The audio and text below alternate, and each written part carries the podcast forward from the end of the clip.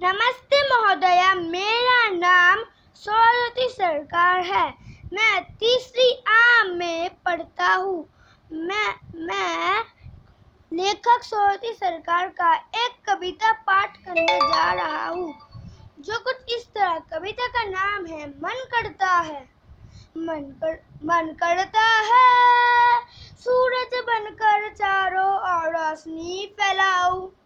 मन करता है हिरन बनकर जंगल में दौड़ लगाओ मन करता है गाड़ी लेकर दूर दूर तक घूम कर आओ।